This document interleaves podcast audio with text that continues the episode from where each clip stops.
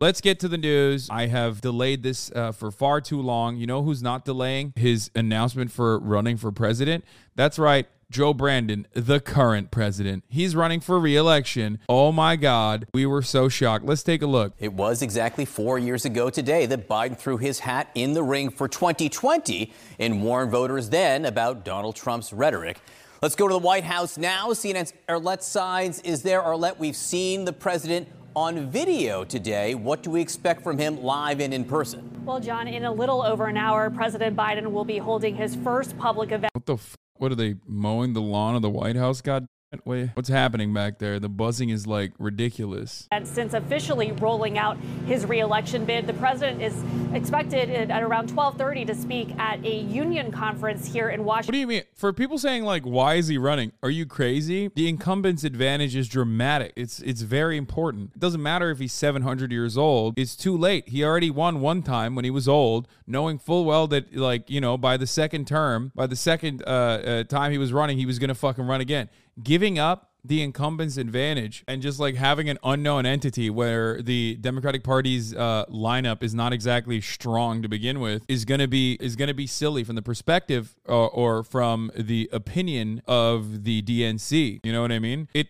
makes total sense. Like having someone take the mantle from him could have been an option, but instead we went with Kamala fucking Harris as the VP. So good luck with that. Imagine do you want do you want the, the, the, Republican Party to like absolutely fucking dominate the field with their dog shit fucking candidates? Because if there's one person who can't beat Donald Trump in a toe to toe matchup, it's the charisma black hole, Kamala motherfucking Harris. So not only does she suck, but also on top of that, on top of her personally sucking, the Biden admin also cucked her and put her in charge of like every annoying, awful, you know, make work, fuck right off, uh, uh piece of shit job. They did not exactly tailor her to uh, to to uh, be the next suitor, to be the runner up as the vice president, to be the president. So that was awful, absolutely fucking devastating from the DNC side. A lot of people are saying uh, gruesome Newsom. I mean, sure, you know, last time we had a fucking California governor become president, it was devastating for uh, the United States of America. His name was Ronald Reagan. Now, but uh, who knows?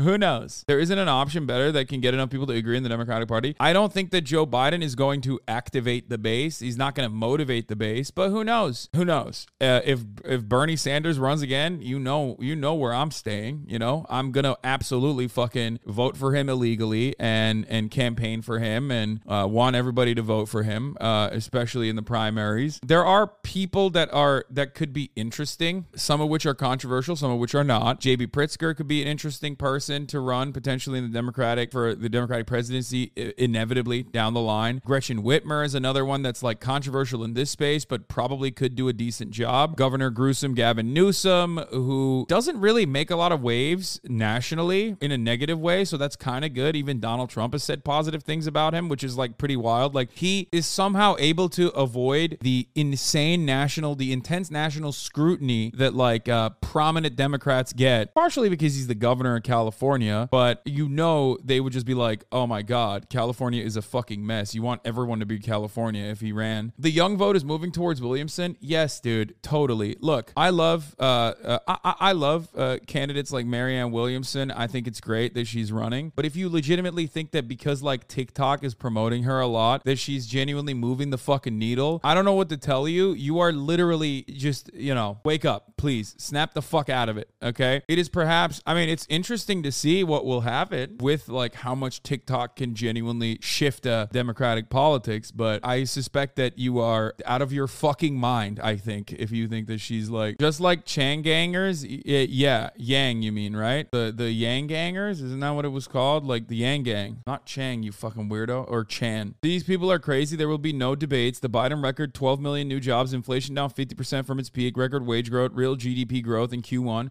still at 2.5% bipartisan infrastructure Act, CHIPS and Science Act, Inflation Reduction Act, largest climate investment in U.S. history. Yeah, see, Faustini is actually good for this kind of shit. Let's be real. If we're going to do electoralism for a brief moment and we're going to talk about like elections from the perspective of a, a two party uh, political structure where both parties are actually beholden and enslaved uh, by the bourgeois interests, Yes, this kind of attitude is actually something that you're going to see a lot on CNN and MSNBC, and there is uh, some truth to it, of course. Obviously, if you are uh, a little bit interested in electoral politics while also simultaneously a leftist person, like a legitimately leftist person, you recognize that Faustini literally just brought up every single talking point that shows how far the Biden agenda has fallen short of the actual promises that it had made. But, you know, he is a neoliberal Democrat at the end of the day, even though he, dec- he claims that he's not. And neoliberals got a neolib, you know what I mean? Oh, man, it's not Politics is the art of what's possible, sir. That's why we got to make concessions before we fucking move forward.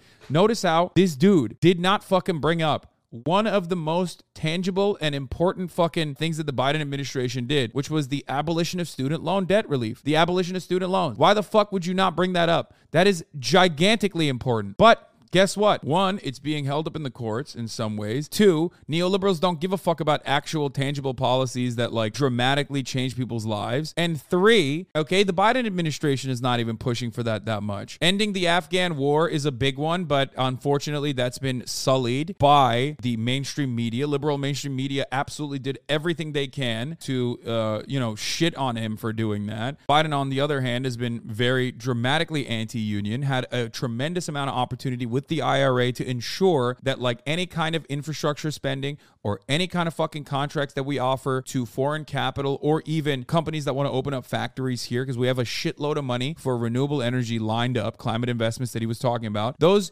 investments could have been conditional. They could have been, hey, with one easy fucking move, Biden could have said, we're giving you the money faucet. That means you have to have unionized workplaces. Could you imagine? That's how you do that's politics, right? I mean, that's not everything that that's not immediately fucking turning around and like instituting a communist utopia. That's just like within the boundaries of reason, something that other countries do all the fucking time. He could have done that. He didn't do that. He didn't push for that. Every single legislative agenda item that Joseph Robinette Biden has pushed for, that he claimed he was going to get through, has been eviscerated, shred to fucking bits by the rotating villain within the Democratic Party before it even reaches the other side of the fucking aisle. Kyrsten Sinema and Joseph Manchin have deliberately and successfully made piecemeal out of like every single, made mincemeat out of every single fucking thing that the uh, Biden admin has tried to put together, and they got no punishments for it. Here, let's just watch the full fucking ad real quick.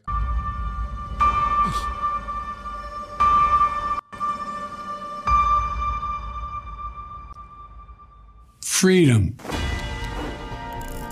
Personal freedom is fundamental to who we are as Americans. There's nothing more important, nothing more sacred. That's been the work of my first term to fight for our democracy. This shouldn't be a red or blue issue. To protect our rights, to make sure that everyone in this country is treated equally and that everyone is given a fair shot at making it.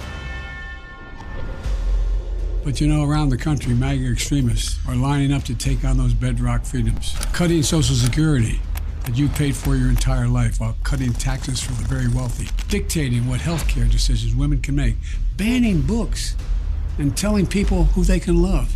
All I make. I mean, look, the Republicans have gift wrapped someone who is not going to rock the fucking boat an absolute lock. Everything that the Republicans are doing at the state legislature level is so unimaginably insane that, like, a Democrat that's like, I don't want this to happen. Don't you think that's crazy? It is just going to look better. So, you know, you can have someone who's old, but at least has like uh, run the country. You know what I mean? And no matter how much people try to say, like, the country is fucking terrible, the country's terrible, vibes across the board show Brandon looking good. Now, of course, a lot can change in the next year. The economy could, uh, you know, implode once again. We can have a severe recession and people start genuinely experiencing the, the most devastating impacts of that. I've said this before Donald Trump lost because uh, COVID happened. Donald Trump would have absolutely won if COVID hadn't happened. He could have probably even won if COVID hadn't happened to him directly. Um, Senator Bernie Sanders says he's endorsing Biden for reelection. Yeah, I mean, it's over. It's Jover. I want to bet he didn't even get concessions from him to do this. I mean, he's 7 million years old, dude. Everybody calm down. Stop yelling at Bernie Sanders. Like, let the man fucking rest.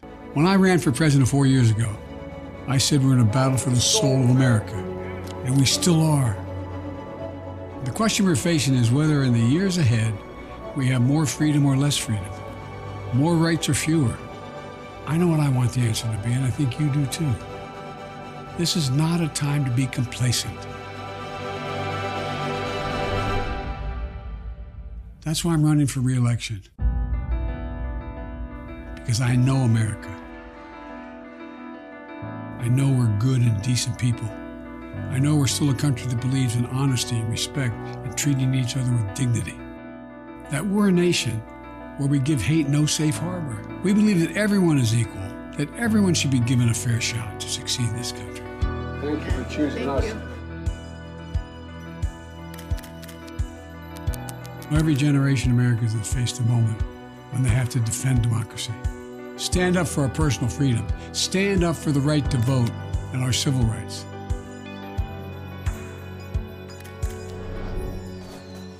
And this is our moment.